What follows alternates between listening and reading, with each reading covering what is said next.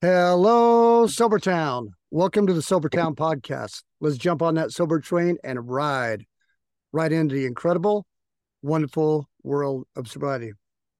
And this afternoon, I'm sitting in my semi. I just had to drive to a remote area, and I'm sitting here with Dave Davis, a.k.a. Firebird Rising Dave on IAS. Boom. Dave, welcome. Thank you. Good to be here. I am so excited to be sitting here with you, my friend. Same here. We've been talking a little bit. Let's just let everybody know. You and I have been talking. You have a history of radio, podcasting, music. Yes. And if any of you can tell, he's got a badass mic, and he's set up for all of this. And he is going to be helping Sobertown out here in the future. And this is our introducing you to everybody out there, and you're going to share your recovery story with us. Dave, give us a little bit of backstory. Okay, sure. Born and raised in Iowa. That's where I was born. Radar O'Reilly's town, also the hometown of Tom Arnold. Moved to Cedar Rapids when I was younger, and after I graduated from high school in 83, I moved out to the Chicago area to go to school at DeVry. That's probably when I started drinking, was when I moved out here. I'm pretty sure that's when I started drinking was when I moved out here, because we could all do it back then. I drank on and off in high school, too, because Iowa was grandfathered as a state where you could drink when you were 16. So I moved out here to the land of 21 and couldn't buy beer. But I had plenty of roommates around me that could. Was known as a goofball. I was a musician, carried my guitars with me all the way out here. Joined first couple bands, have been in many heavy metal bands. It's the 80s. Played guitar for one when I moved out here for a little bit, and then switched to keyboards with them. Bought a Hammond B3 organ used and went on the road, or not the road, but around the area in Chicago at the different bars like the Thirsty Whale and Melos and all the popular hangouts back then. Was in an Ozzy Osbourne, basically, tribute band. Our singer looked and sounded and sang like Ozzy Osbourne. We did a bunch of 70s and 80s stuff like Deep Purple and Black Sabbath and you name it. We were in that, and we did pretty well with a band around the area. And I worked in an office supply store at the time, which caused me to drink even more because that was a lot of fun. Let me ask you, Dave. Sure. Because you're playing in a lot of bars and stuff at this time. Oh, yeah. So you have people buying you drinks. Oh, big time. Yeah. With me and playing in the band, I wouldn't drink until afterwards because I wanted to be on my game and be able to play and concentrate on that. But there is a video of us on, it was the week between Christmas and New Year's. We played a gig with two other bands at a big stage event with a lot of people in Aurora. And we got there and we were drinking from 9 o'clock in the morning to when we finally played at 8 o'clock at night. We were the first band to go on, and it was videotaped. And me and the lead singer were so trashed that it's probably one of the funniest, saddest videos you could ever watch of a band playing. Poor Rick, he was saying things into the microphone, Merry Christmas, and all that kind of stuff. And me, I'm just like acting like a goofball on stage, and I was hanging off of people and falling all over the place. And yeah, it's a pretty funny video. I should show it to you sometime. There's definitely not too many copies of it out there, let's put it that way, but it has been digitized. And yeah, that was a night that I don't remember. I think I had an entire case of beer by myself. And I had nothing to eat all day because I was broke, but we were all sharing in the beer. And then finally somebody went out, got McDonald's, got me a Big Mac. And I remember that, but then the rest of the night, I don't remember very well until I saw the video. And then you were like, oh my gosh. Oh yeah. Big time. I had a love-hate relationship with alcohol over the years. During my first marriage, didn't drink a whole heck of a lot, smoked a lot of weed, but I found that I was allergic to THC. So I was a cheap date, one hit on the bong, and I was gone for 9-10 hours. That was it for me. So that was also a love-hate relationship because I come from a family of people who we tend to have a little bit of an addictive personality to different things. Some are smokers, some are drinkers, not a lot. but we were all addicted to food growing up. If you can tell by looking at me, but I've lost a lot of weight since I've been sober. Yeah. How much weight have you lost? I went from 354 down to 313 this last week. Oh, yeah. That's been in almost 7 months, I think. I had lost a ton of weight before back in the 90s, right around the time I got divorced. I was on Richard Simmons' Deal a Meal. I remember him. I remember him really well. I went out to dinner with him and his partner. I was 380 pounds at that time, and I went down to 180 pounds on his diet. Wow. Yeah. So they wrote me up. I'll send you an article. That's 200 pounds, Dave. Yeah. Yeah. And I was skinny. I went down a little too far, changed to a vegetarian and all that stuff, going back up to 220 and stayed there for a long time. But yeah, it was a trip going out to dinner with him. It really was. He was a lot of fun. Did you guys do any yoga after dinner? No. And what's funny was he ate a big old cheeseburger and had a beer. It was really funny to see that. But those are his downfalls, by the way. His partner was a big guy. He was a 6'7", weighed 750 pounds at one time. Wow. And he's in their videos. You'll see him in The Sweat and the Oldies 2 and 3. He's in there. He lost down to 325. So that's where he was sitting when I met him. And then they weren't together for very long, but he was a super nice guy. He's the guy that interviewed me. But yeah, so it was a good time.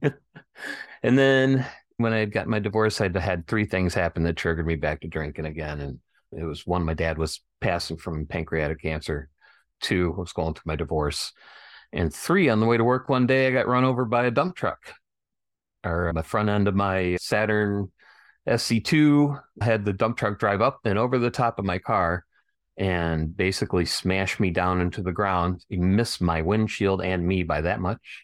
And I got out, and I had quit smoking in 91, and I looked straight at him. This is 95. And I said, dude, could I have one of your cigarettes? Lit up, drove the thing actually, which was weird. It could drive. Horn was going out, pulled a fuse box, drove to the dealership and had that car. It was supposed to be totaled and they didn't total it. But we got back to my place and walked across the street to the liquor store and bought 5 bottles of wine and came back. And I hadn't been drinking in a long time, so I drank like a bottle and I was, passed out. Went through a binge with that for a while. I was working as an independent consultant at the time. I'd been in IT since I left the office supply world back in 87. Started out as a computer operator, which is basically the guy that runs around and puts the paper in the printers and that kind of stuff. Had a lot of fun doing that job. And oh my God, the drinking that I did back then. Oh, that was epic. My boss liked to go out to lunch every day, and he liked to go out to lingerie fashion shows, which was you buy a ticket and they draw a ticket to give you the lingerie that the girls are walking around in. So that was his thing, and he liked to drink heavily. He drank like 4 Long Island iced teas at lunchtime. And then we'd head back and we'd go, and then mind you, I'm drinking like 3 or 4 beers at lunch with him, and he's buying. Going back to this place in the merchandise mart on the way called Doolittle's, which is where all the Channel 5 news people hung out and drank and got really wasted before the afternoon newscasts. So I got to know a lot of them. And we used to sit there and drink. He'd have another 2 Long Islands and we'd go back to work, pack up our things and leave. And we did that every day for almost a year. It got really bad the day Harold Washington died. Do you remember who Harold Washington was? No. He was the first black mayor in Chicago. He died the day before Thanksgiving. And they were rushing him across the bridge. We were walking over this place called Monk's Pub. And they were rushing him across to the hospital. He had a heart attack and he was in the ambulance on his way to the hospital, and he died on the way to the hospital. Dan was a huge political guy. He knew all those people really well. And got over to Monk's Pub and we sat there from 11:30 until 4:30 in the afternoon and drank 12 pitchers of beer between the 3 of us. And we had heard that he had died on the ambulance on the way. We saw the ambulance with all the cop cars. And so it turned into this big, huge, have a drink for the mayor type of thing. So 12 pitchers of beer between the 3 of us. I do not remember getting home. And I took the train from the city out to Naperville. My ex at the time, before she was my ex, my wife at the time, she picked me up. the conductor, who I'd known on the train from working or from riding the train all these years, poured me off the train into my car with a note on me saying, "Take Dave home." The next thing I know, I'm waking up on the couch downstairs in the living room and the news is on, and it's about 4 hours later. And I'm like, what happened? And she told me, I was like, oh my God, what an embarrassing thing. So those are the kind of embarrassing things that I had done in my past. And then I, the next day, went to the Thanksgiving celebration at her aunt's house and didn't feel really well. And I couldn't figure out why. I had let my immune system go down so far that I opened myself up to chickenpox. So the next day, I broke out in bumps. I had caught chickenpox from her half sister the week before at the family dinner. And I was not feeling well. So I was contagious as all hell at the Thanksgiving event with about 100 people. So I know a few people broke out after that. But yeah, so I went through hell with chickenpox for a month. They actually put me on short-term disability because of it. So I got myself dry at that time, and I didn't drink again until, like I said, when we got divorced and my dad died and got run over by the dump truck. That's when I started drinking again, and then got back up to a 2-bottle, 2, sometimes 3-bottle a day wine addiction. Didn't like beer anymore. I liked wine. It was much better. Could have cheese with it. Cheese and crackers and sweets. And I finally got to the point again, because I wasn't working for that company anymore. I was actually an independent, because I had worked as a consultant with a consulting company during those years, and then let that all go and became my own independent when we went public, because it gave me enough money to get set up to do that. So all this happened around that same time. So from 96 all the way up until 2011, I was an independent consultant. During that time, I was on my own, took care of myself, just got to the point where right around 2000, I decided to give it up. I decided to give up drinking because I was just like, this just isn't doing anything for me anymore. Quit like that. Overnight, didn't really see myself as having any kind of alcohol use disorder, that kind of thing, because we never do. And moved on from it, and probably want to say 2008, 2009. I met my wife, Mary, on Match. We met on Match.com. in 2005 and hit it off really well. The percentage was really high as far as our things go. Neither of us drank. We both smoked cigarettes again. And we both smoked the same brand, that kind of thing. We both chopped a burger the same way when we went on our first date. So it was really funny. Anyway, so we were just those meant to be stories. And then we got married in 2006, a year later. Had a really nice wedding. We didn't allow alcohol at our wedding, because we didn't want the kids to be around it. And the alcohol license would have been really expensive for where we were doing our wedding. So we said, no, we don't want that. And I always tried to keep it a thing to be kind of an example of don't get involved in the drinking, the drugs, that kind of stuff. So I always kept that at the forefront. And we moved to Winfield in 2008. And I was like, hey, we're okay. The boys are in their teens, late teens, and let's get some wine. So we started drinking at that time. And she'd never really been a drinker. She was, okay, let's drink. But we never, we'd split a bottle and have cheese. And we were losing weight because we were trying to lose some weight. And it just stacks on top of it over the years. A little bit more turns into a bottle of wine a night, turns into a bottle and a half wine a night, turns into 2 bottles of wine a night. And that's where I was. It's $12 a bottle, $15 a bottle of wine is expensive. Let's switch to the cheap crap that's in the box. You get 4 bottles out of a box for $16, $17. So that was my choice of my poison for the longest time, was drinking black box Pinot Noir. That was or Cab or whatever they had, the shit wines. And you talk yourself into saying, boy, these things taste great. No, they don't. They taste like shit. So yeah, I just blinded myself to a lot. It was like I was shutting out a lot of stuff at work. I lost my consulting gig back in 2010. I'd been there 12 years. I'd been working for this company, and they just treated me like crap in the end. And then I went from that to I was out of work for a long time. And so I'd sell everything I did. I had collectible stuff. I was a pipe smoker. I smoked and helped sell pipes at a cigar store for a long time on the side, just for fun. So I was really into the whole having a pipe and smoking the tobacco. We're doing the rings and stuff, just like my grandpa, because that's what he did. So I collected pipes for a long time and had to sell all those. I kept a few of them because that meant a few things to me, but I sold the rest of them on eBay, and that's how we lived for 4 months. And Mary went back to work. She's a phlebotomist, so she was able to get a job right away at the hospital. But then I had a couple guys that said, hey, we heard you were out of work, but that I used to work with at the consulting company years ago. Hey, you want to come work for us for Treehouse Foods? Come on up. Let's go. We're in the Oak Brook area, but we're also doing this thing up in Green Bay. So I had to go up to Green Bay during the time that the Bears and the Packers went at it, and the Packers went into the Super Bowl back in 2011. So I was stuck up in Green Bay during that time. That was a lot of fun.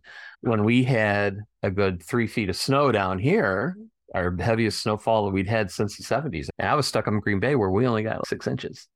So I couldn't come back home. I had to stay up there because it was hard to travel the highways down here. It was a 6-hour ordeal around the Chicago area to go anywhere. Yeah, it was nuts. But during that time, I was drinking pretty decently, but also started having problems where I get up in the morning, I eat some breakfast, and I'd be driving. I'd feel like I'm going to fall asleep. And I was, God, what's going on with me? What's going on with me? I had an episode one night where I was sleeping in bed, and I got up and I stopped breathing. And I collapsed into a closet door we had, knocked the big ass closet door off, and almost passed out. And I got my breathing going again. So I went in to see a sleep doctor, found out I had sleep apnea. So I had to get a CPAP and all that stuff. Boy, I'll tell you, if you have any issues sleeping at all with breathing, snoring and that stuff, go get it checked out. Because my oxygen levels were at 68%, which is unreal. My not breathing episodes were 96 times I stopped breathing in an hour. That's high. Wow. Yeah, that is. Did drinking have anything to do with that? I don't know. She said it didn't really affect that. It was more my weight at the time, because I was back up into my 300s again. And we had just quit smoking like a couple of years before that. And I haven't been smoking since 2008. So I left a long time ago. Don't miss that at all. Yeah, it was one of those things. It was like a big, huge, unfortunate event type of thing that happened. Worked with these guys for about 8 months, and they let me go because they didn't have the contract for me anymore because I was subcontracting through them. But immediately found the next gig. And that next gig, I was a consultant for 6 months. They hired me as an employee in 2012, and I've been there ever since. I had a great run with them so far. Congratulations. That's a long time. Yeah, it is. It's a very long time for me, especially as an employee. It's a long time. Worked my way up. I'm a database programmer. They brought me in as what they call an ETL guy. ETL stands for extract, transact, and load. Basically, take a spreadsheet, copy it into a table. Turned into more of a data science guy over time. So data science is my thing, reporting, that kind of thing, what they call BI, business intelligence. And then got into doing the data science stuff, and now I'm going to be a data architect because they let go of my boss and I'm getting pulled into another team, which is really cool. I always wanted to be a data architect. I'm really good at designing databases. But during this time, all of a sudden COVID happened and my drinking ramped up, and it was just not feeling good about myself, not feeling good about the world, scared because during this time also diagnosed as a type 2 diabetic back in 2012. On December 7th. And so because of that, it was like a perfect storm. My health was just taking a toll big time. And that's where we get to come into the recovery part of the story. But before I get into that, there's other things in the past that I was in many bands. Found myself in karaoke one night with an old roommate of mine and his wife. They pushed me into singing. I didn't really think I had much of a voice, even though I sang songs in high school bands and stuff. In the band I was in back in the 80s, I didn't sing at all. We were backup vocals, but that was about it. And then got into karaoke quite heavily with these guys. And she dragged out of me what I sounded like. And the one thing that she was always pushing me on was, you sound like Meatloaf. You sound just like Meatloaf. You need to sing Paradise by the Dashboard Lights. You need to sing Heaven Can Wait. Did you sing Paris by the Dashboard Lights? Oh, yeah. I was really. Do you have that on a recording? No, I do not. No, that one I did not record, but it was the one song that she and I and her husband were doing karaoke contests, and another buddy of mine that's a DJ. And we'd go around the area and we were singing different contests. And that one, I actually won semifinals with doing that song with her on stage. She did the female part and her husband did the announcer voice. Oh, how cool. That is. Yeah, he was really good. He sounded just like the guy, too. It was hysterical. He didn't have a good singing voice, but boy, he had a good announcer voice. Yes, we did that for a while. And just so everybody knows, I have heard you sing Rush, right? Yeah. And Queen. And you sounded just like him. Oh, thank you. Yeah, I have a tendency to have an imitator voice. I have my own voice too, but I love to do some of the songs where I can imitate that person. The other one is Jeff Tate from Queensryche. I like to sing Silent Lucidity and Jet City Woman and stuff like that. I can imitate. Do you have Silent Lucidity you recorded? No, I do not. You're going to have to give me one of these songs that you have recorded so we could have a link to show everybody. But you do have the Somebody to Love I have out on YouTube, and Crystal Ball from Styx. I have that out there. So I'll send you those if you want. Yeah, we'll drop a couple links of you and your singing, because I think you're pretty badass. Thanks. From that, I transferred into becoming part of an act that had been around since the 80s called the Bruise Brothers. And a lady that I knew really well. Hold it. Say that again. The Bruise Brothers. It was a Blues Brothers act called the Bruise, meaning B-R-U-I-S-E. She named it that because she was the dancer. There are two dancers in the back and two cops. And the two dancer ladies, she was the choreographer and she's the one who ran the business. The other guy, the manager, was the guy that did our sound and stuff. They called it Bruise because she kept getting bruised up when she'd fall over from kicking her legs up too high. She'd bruise her head, she'd bruise her legs, she'd bruise her arms. So they called it the Bruise Brothers. She was friends with the Belushi family. So she did one of John's birthday parties, and she had it's like a singing telegram company. And so she showed up with her guys and they did a 30-minute dance act thing for his birthday party. It was a couple of years before he died. And he loved it. And he said, you know what, I'm not going to be doing this shit forever. So you guys need to keep doing this and keep the stuff going. And she's, yeah, but we're going to get sued by Dan or somebody over this. And he said, no, he goes, Mom, let's do something with the Belushi Foundation, sign a letter and say, here, you guys have the right to do this. So then John died a couple of years later, and she continued on doing this stuff. And sure enough, Dan tried to come around and put a stop to it, but he couldn't. In fact, when I was in it, he'd also sent letters of cease and desist, and you need to stop this. We didn't make much money from it, believe me. But it was fun. We had a good time doing it. We were a high-impact, high-energy aerobics dance act that didn't sing but did the lip-syncing. And we lived in character the whole time we were doing it for the night. And whatever event we were at or whatever we were doing, we hung around afterwards and took pictures with everybody and signed autographs and that kind of fun stuff. And it was just a blast. I did it from 96 to 99. Got to meet some of the Bulls because she was doing the Bulls games back before us, back in the 80s and then the 90s when the Bulls were doing really well with Michael. They did all the halftime shows down on the court. Never got to meet him, but you know, came close one time. The original guys that were part, we were her last set of guys that were fourth set. The first set of guys were gone very quickly. The second set of guys she had all the way through the 90s for a while, and then they tried to steal the act out from underneath her. They couldn't do it, but they left and they went on their own, worked with Budweiser. And their Jake he was hysterical. You looked just like him. And he's a super nice guy. And then the third set of guys, they did it with her for a couple of years. And their Jake was really short and he looked a lot like him. He did a lot of flips and stuff. Now that I did not do, but our Elwood did a lot of flips and backflips and stuff. He was a gymnastics guy. So it was me and George at the end. We did it for the last 4 years. And we did a lot of festivals and stuff, which was a lot of fun. Got to know all the mafia guys in Melrose Park and Stone Park and places like that. So yeah, we had some interesting times back then. During that time, I didn't drink. I drank, but I would never do it when we were performing. But I did smoke back then. And man, I had a cigarette hanging out of my mouth when I was doing some of this stuff. And just to be in character, but then I realized, oh my God, I'm killing myself out here.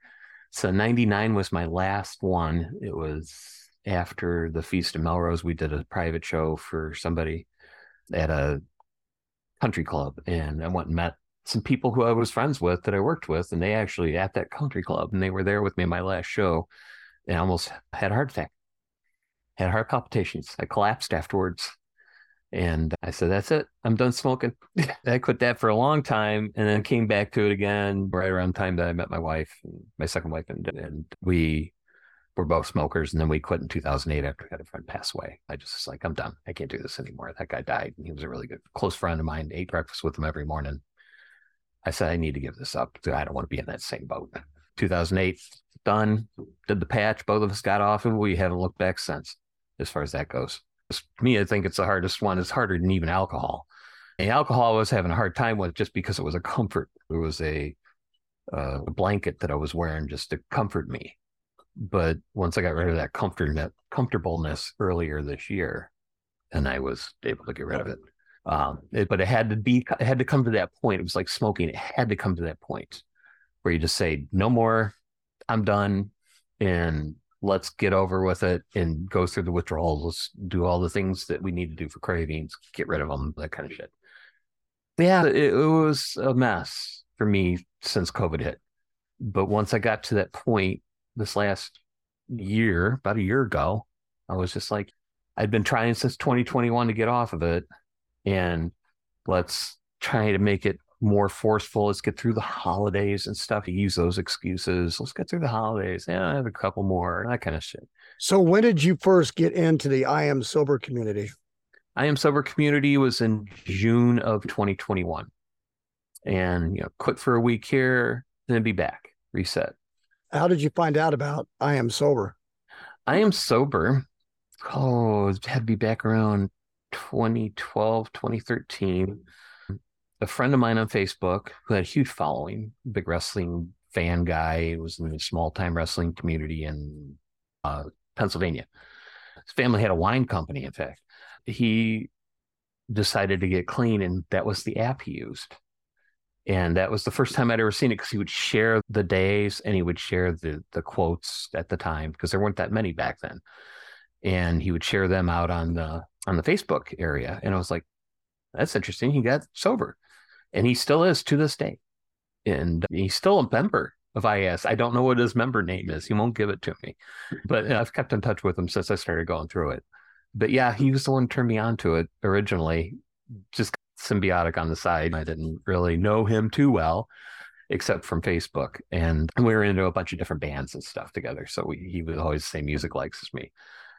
But yeah, so when I got ready, I was like, what kind of tool do I want to own? I didn't want to go into the whole AA thing. There was just something about it just never sat right with me. Were you trying to stop on your own? Yeah, I was trying to stop on my own. Yeah. But did you have times where you just wanted to quit, but you kept finding yourself drinking? And that's why you decided to use the app? Exactly. That's exactly right. And because of that, I felt like I had a little bit more of a community to lean into, which is what it turns into. It's huge for people that are out there and they're just looking and they just got into it or they're just starting out. Lean into that. It's incredible. This community is incredible. And it's expanded out over this last 237 days that I'm at. And with those 237 days, it's gotten better every day just for having the connection. I love the connection within this community and the fact that everybody likes to help each other. Everybody's nice to each other to a certain degree. Everybody has their own bag of shit to deal with, and we're just there for each other. We sit and we listen, and we try to help. We gave them tools. You guys were the coolest site that I came across when I was first got into doing it more. When I set that final date for myself of March 20th of this year, and I started researching sites to go to. So I saw somebody post on IAS that there's this place called Sobertown podcast. So I started looking up the different podcasts and stuff, and I started listening to the Sobertown podcast over any of the other ones. I was, wow, this is some good shit. These are great recovery stories. These are helping me. And these are our people. Right. Exactly.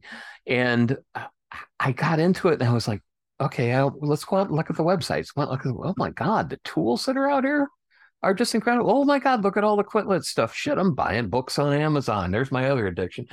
Let's back up a little bit because sure. I Am Sober just didn't happen with you the first time. Let's right. back up to where you first started using the app. Oh, yeah. Because you reset a lot, right? Oh, yeah, I reset a lot. It was like I said, it would be a week, I'd reset. Another couple days, reset. Another couple days, reset. I must have reset over 5,000 times from 2021 to 2023. Just the longest I ever got was 23 or 24 days. I think it was 24 days. So almost a month.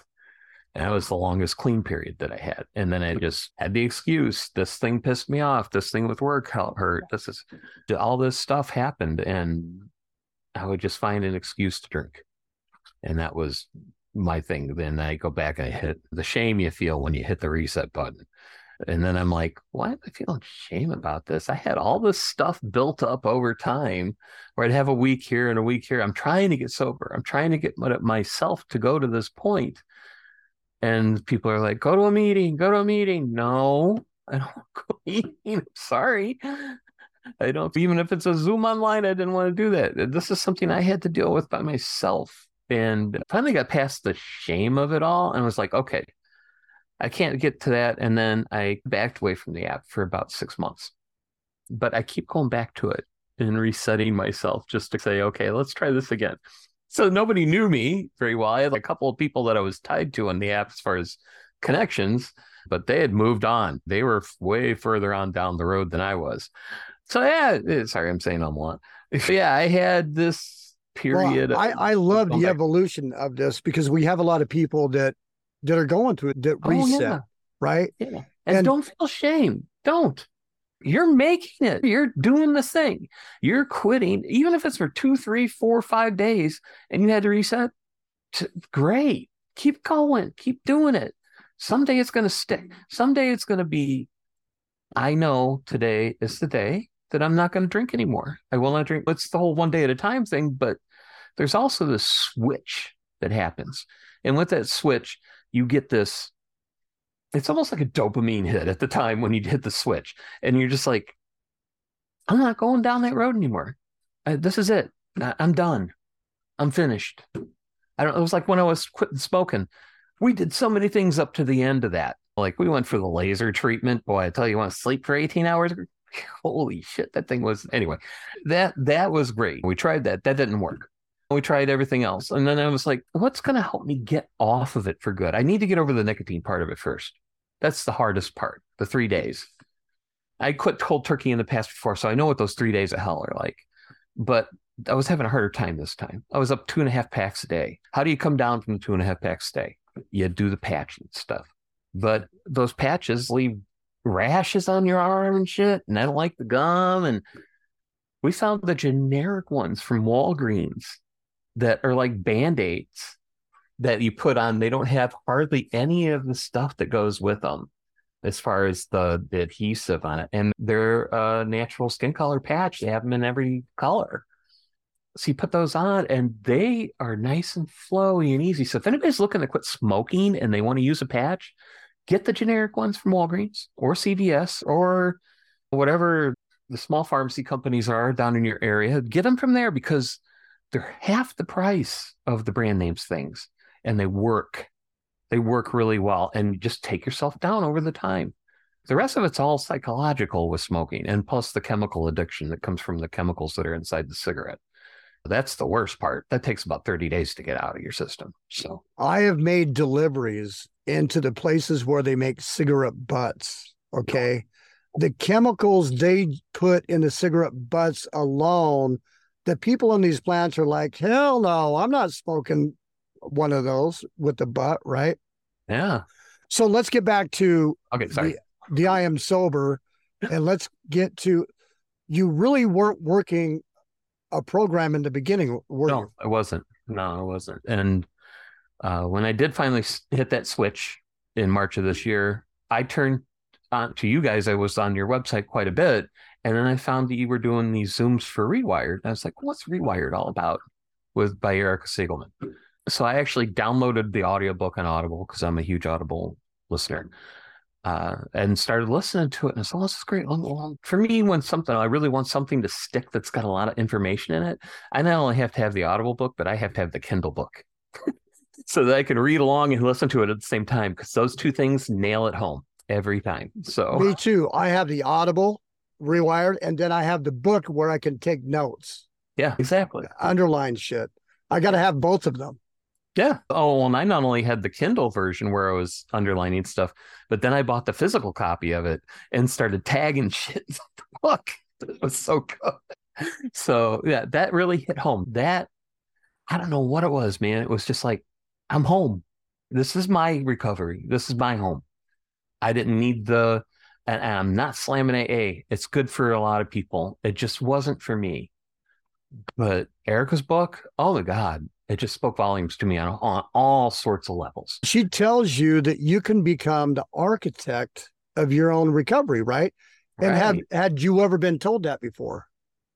No, I was told that you didn't give it all up to somebody, and that it just didn't sit right with me. But for me to become the architect, that was right up my alley. I love that. Yeah, because you're a creator too. Yeah, exactly. And that's why it sung to me. If there's a book, if there's something that happens with a book in me and I connect with it, it's singing to me. So it's almost like a musical gift type of thing. And these principles that are in the book are really cool. And you can use Rewired with AA if you would like, or Smart Recovery. You can work it in conjunction with, but because her principles are honesty, boundaries, self-care, hope, all of these amazing tools that she's put together. Wearing masks. I didn't even know about what wearing masks were. We're not doing like a promo for an ad for Erica, but we're just letting you know how this book is life-changing, really. Yeah, it is. And then you guys were doing the Zoom calls as well. So I jumped on those and met a whole bunch of people that I'm now closer to than I ever thought I would be. I met Fluffy at that time. Jacques and Marlene and I are always together since March, but Jacques and I really connected when I got on the Rewired Zoom. Yeah, and those Rewired Zooms, if anybody's interested, are still Mondays at 8:30 p.m. and Fridays at 3:30 p.m. all Eastern time. And they're on the website too, sobertownpodcast.com. You can find all of our Zooms there. Yeah, and the two people that are running them are great.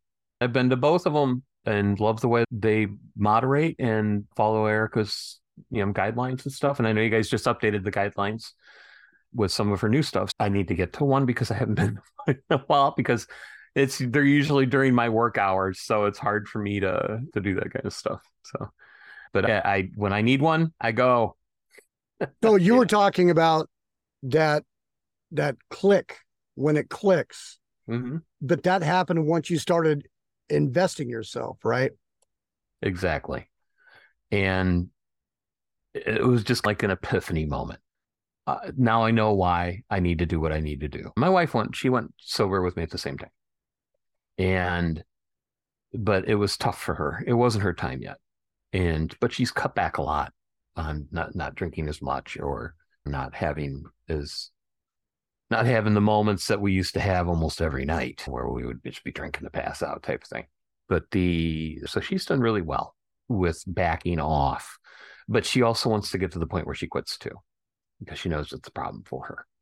But I told her she has to come to it in her own time. I can be there to help. I can be there to support. I can get her involved in all the other tools and stuff too. But her whole thing is just like, hey, if you want to try Rewired, here's this. If you want to try something else, try this. Here's the cool thing, Dave. You're the lighthouse in your home. And I really believe that when people see the changes that's made, they want what we have. Right. Especially on those mornings they wake up and they're like, oh, shit, my head hurts. Oh, I don't miss those. But people that are still drinking, they still have those moments. And it's during those times, or maybe there's something that happened, they acted in a way they didn't want to act, drinking, and where they're like, I just don't want this in my life anymore. And then they remember you and seeing where you're at, and you're a lighthouse to those around you. Try to be, yes. I think it just happens, man. It does. Yeah. And I like that one quote where it talks about lighthouses don't run around the island trying to save boats. Lighthouses just stand there and shine their light. Exactly. That's perfect. And we just need to learn to not let dirty feet walk through our mind. That's another favorite quote. But we do have those entrenched neural pathways that want to resurrect themselves all the time. But we're able to build super sober highways that replace those old beat up highways that we used to tread, right? Exactly. So what's different now with life for you? I noticed right away that I was starting to get back my creativity. But when I got overexcited, I would just push myself to do stuff. And it was like, let's do this. But it wasn't time yet. I do want to mention this to everybody, because you're a creator, music and everything else, and you really lost your desire to create for 3 years? Yeah, I've been 3-4 years actually. But the depression was huge. And we had other things going on in the background too, but it just wasn't a good environment, or wasn't conducive to being creative. And we lived in an apartment that we called the Depression Hole in Aurora for a long time. And then we moved out here to DeKalb, got a house and everything. And it's just been different since we moved out here. We got away from that energy. Dave, a lot of people, including myself, in addiction, the only thing that matters anymore is our next drink, how we're going to drink it, when we're going to drink it. And it consumed all my time to where I didn't want to do other things.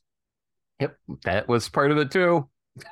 It was the depression, that and planning for the next drink, man. Hey, when am I off? Am I off at 3:00 today? Oh, shit. Yeah, okay, let's do that. Let's think. Hey, honey, you want to grab a box for me on the way home? It was that kind of stuff. And it takes a lot of effort to plan our drinking. Yeah, and it does. It seriously does.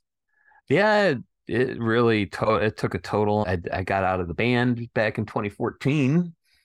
That I was in for almost 14 years. And we had done a lot of stuff together over those years, 2 female singers. And then I was constantly switching between playing guitar, playing keyboards, playing bass for a long time, singing backups, singing a few songs here and there, every once in a great while. But everything was based around that as well. I would be like, when am I going to be able to drink? When am I going to be able to get it? I don't want to be drunk up on stage anymore, but when are we getting home so I can drink? That kind of thing. So let's look at it now. You're not drinking. How much time do you have to get things done? A lot. Not just the time in the morning where you're not hungover anymore. That's a big thing.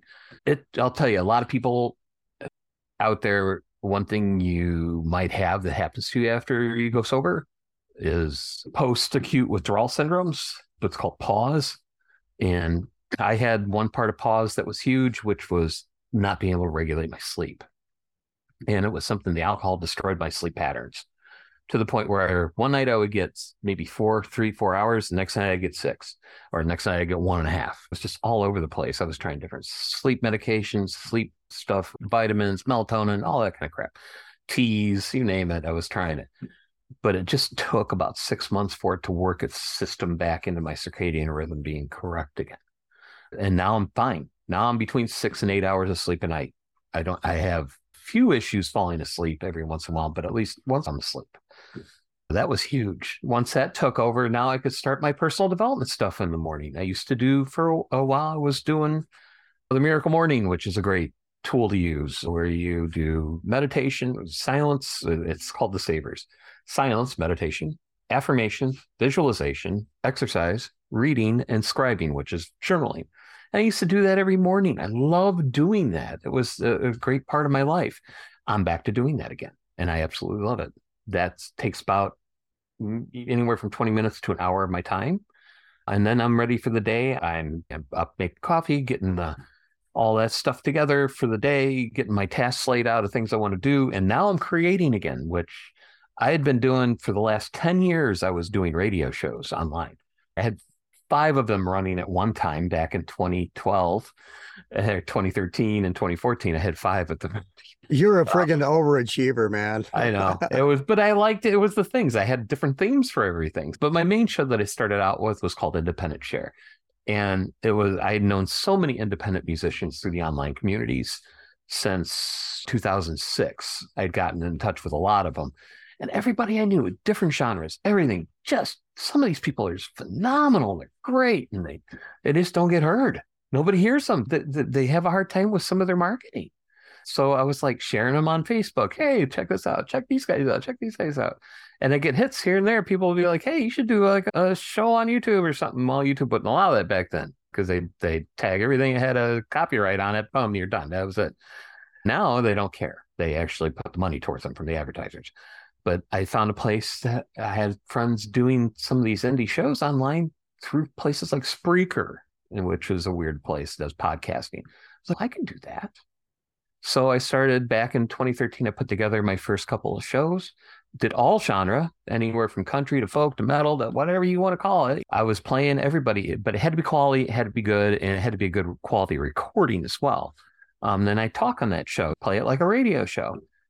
Built up popularity over the first 3 years. I did some interviews and stuff and just shot up. It was like everybody hung out because it was a quality show. Wasn't just playing any crap that was getting submitted to it, that kind of thing. And I had a lot of these people were good friends as well through online communities over the years. So it was like I was always grateful to be able to play some of my good friends and just had a ball with it and loved it. And that died. That died so bad when I got into drinking so heavy because I didn't have time to plan.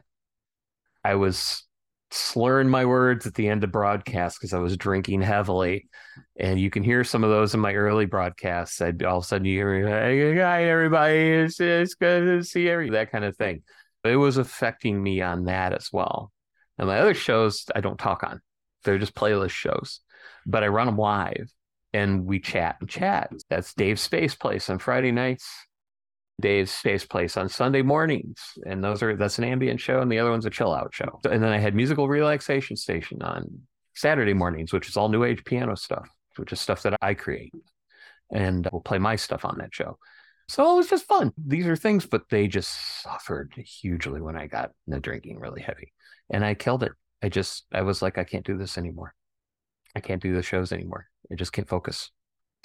Yeah. Alcohol steals all that from us. Yeah, in my opinion. So being that you're such a creator and now you have a new passion with sobriety, right? Yes. We're going to get you creating with us. Cool. And that's what's really cool. What we're all doing, we're all getting sober. We're learning, like, I never podcasted before. I've never worked on websites. There's so many things that I haven't done that now that I'm sober, I get to do. And then we're bringing people with us. We got everybody that's Zooming, all the different things going on in Sobertown. So now, Dave, since you have all of this experience, you get to help us give people tools to get sober. And I'm excited to bring you along. Yeah, I'm excited too.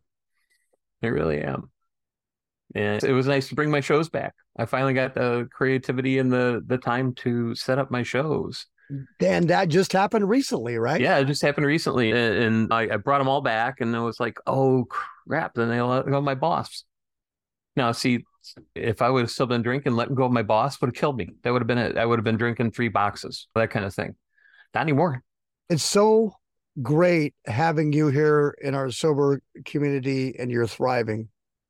Thank you. It's good to be here. It really is. And you're inviting me along to the Telegram channel, too, because I'll tell you, man, it's been a lot of fun out there. Yeah. And we have groups on Telegram and there's so many different groups. The women have a lot of Telegram groups. There's readings that are done every day.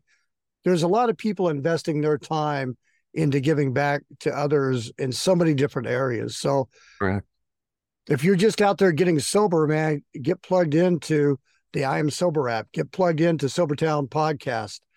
And boom, rethink the drink and getting sober, .. Again, there's so many cool so much information out there too, the neuroscience and addiction, man. Oh yeah. Anywhere from Annie Grace's book, This Naked Mind was like the first thing I read on alcohol about 4 years ago.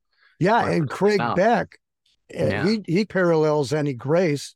Alcohol Lied to Me. Just, yeah. Oh yeah. That's another big book. Yeah. I agree. That's a classic. That one, out of all the books that are out there, those are the top ones. The Alcohol Lied to Me, the Evil Clown. That's another good one. Martha Beck's books, Meredith Beck's books. They're only available on Kindle, but they're really good. People who would just like wanting to start out and trying to break the first 9 days or whatever. She has a great thing you read every day, and it's very insightful. And then the Sober Summit just did their annual what? Oh, they did. This is the second one. And she did it just as a side one for the yearly that she just started. So the first one was back in right after I quit in March. And I went to that, got to know that whole community. If you bought the all access, they gave you the Annie Grace 30-day thing for free. So that was cool. So I went through that. Then a whole bunch of people through that as well. But it was just, it's just one of those things. Everything, the universe shows itself to you when you're ready, the teacher appears. You have to invest yourself, because if you don't invest yourself, then you may stay on that hamster wheel. Right. And if I can buy as many personal development courses as I want and listen to them, but if I don't apply the principles, that's my loss. Exactly. Exactly. And you can get involved with the sober community, or you can sign up and go into their community. But if you don't start meeting people and building relationships with other sober individuals, it just makes it so much more difficult. Invest yourself, start meeting people, get sober. Yeah, exactly. So if somebody was just starting out, what advice would you give them? I would say, first off, get I Am Sober or any of the other apps that are out there. There's Sober Buddy, there's a whole bunch of different ones, and there's different communities. I Am Sober, though, out of all the ones I've tried, is probably the most open and accepting and helping community that I'd been in on any of the apps. I had tried 4 of them out, but this one was the best. It's got a lot of great tools. Yeah, it's got a lot of things that are quirky about it, but just if you're willing to work and do your own program for yourself, there's people you can lean into out there that have great knowledge, and you can follow them, and most of them follow you right back, and then you could have a conversation with them on their posts as well. And some people also like to go back and help all the people that are starting out too, so they may have 25 months, they may have 3 years, but they go back on the day zeros, the day ones, the day threes, and they post things for you saying, hey, it gets better. It just invest in yourself. That's what you got to do, is just invest in yourself. And you built a sober crew. Yes. And I think that's important when you get in there, because you're going to be on there with other individuals. They're going to have the same timeline. Build yourself a sober crew. Like you got Marlene and Jacques. Yeah, Marlene. Yeah. Yeah. And Jacques didn't want to do the groups, but they have the group area that you can create a group and invite people to it out on I Am Sober app. And if you create a group, you can invite up to 25 people to it. If these are people that you talk to all the time, you guys can talk about things off to the public feed and talk about it and just help each other out in the group feed. I got invited to 5 groups in the last 6 months. So I'm part of all of them, and I help when I can out in those groups. You're like a social butterfly. And see, you're building these relationships. Yeah. Right? Yeah, the first time around, you weren't building these relationships. No. This time around, you are, and it's changed everything, hasn't it? It's huge, man. It is absolutely huge. Get out there and invest yourself, guys. Yes. Get involved. Definitely. Reach out. Lean in. You always ping me out there, too. If you ever see one of my posts, just say, hey, nice to meet you. Follow me. I'll follow you back. If you ever have any questions or anything, or you need any sources at all, my IAS name is Firebird Rising Dave. I put the Dave at the end of it because I want everybody to just know me as Dave. And that is my name, Dave Davis. So Firebird Rising Dave on the IAS app. You can go to my website, davidbrucedavis.com. We'll show you all the different creative stuff I do, from video stuff I've worked on, animations, to video work I've done for others, photography work that I've done. All my music is out there, not just the radio show stuff that you'll see on the front page, but I actually have a bunch of CDs. I do a lot of piano, a lot of soundtrack work. And we'll put some of those links up there too. Yeah. And the other piece that I get to is that I haven't told you about yet, that I'm starting to do voiceover work again. And that's fun. I'm with a group called the Carmen Online Theater. And we did a series of horror story radio shows about 6 years ago. And they were really popular. And the lady it was based on true stories. The lady who is in charge of this was just featured in the new John Carpenter Suburban Screams show that's on Peacock. And she's in the 5th episode. And so the stuff that we were working on the horror show with is the stuff that John Carpenter turned into an episode. So it was cool to see that happen. Wow, cool. So I play her husband, who's a cop. You know. So you're doing voiceovers now. So all you got sober, mm-hmm. and all your creativity is coming back. Exactly. And we just got through doing a recording for a friend of hers for a book, a science fiction book. So we just, that'll be released pretty soon. So I'll send you a link to that when I get it. Oh, absolutely. I'll post more about that on my website too as well. But yeah, we're getting back into doing the burbs again. So that's, I'll be Marshall. Marshall is the cop that she's married to. So that's my voice. The Chicago style cop, man. So anyway. That is so cool. And Dan, we're going to have you here on Sobertown talking sober. Yep. Talking sober. And we'll do try and do some different style stuff for myself. I want to talk about people's sobriety stories, but I also want to get in more of a connection with people with how they connect to themselves again. That's, you know, yeah. And see, that's the cool thing. I think Sobertown's unique. I don't know anybody else that's doing it. We have a lot of different voices on Sobertown, and that way we're able to connect with so many more people. Yeah, I think so too. It's not just Drifter. No, it's not just Drifter. Dave Davis, thank you so much. You're welcome, buddy. It's been great, my friend. Yeah, it has been. It really has been. Have an amazing day. You too. Thanks.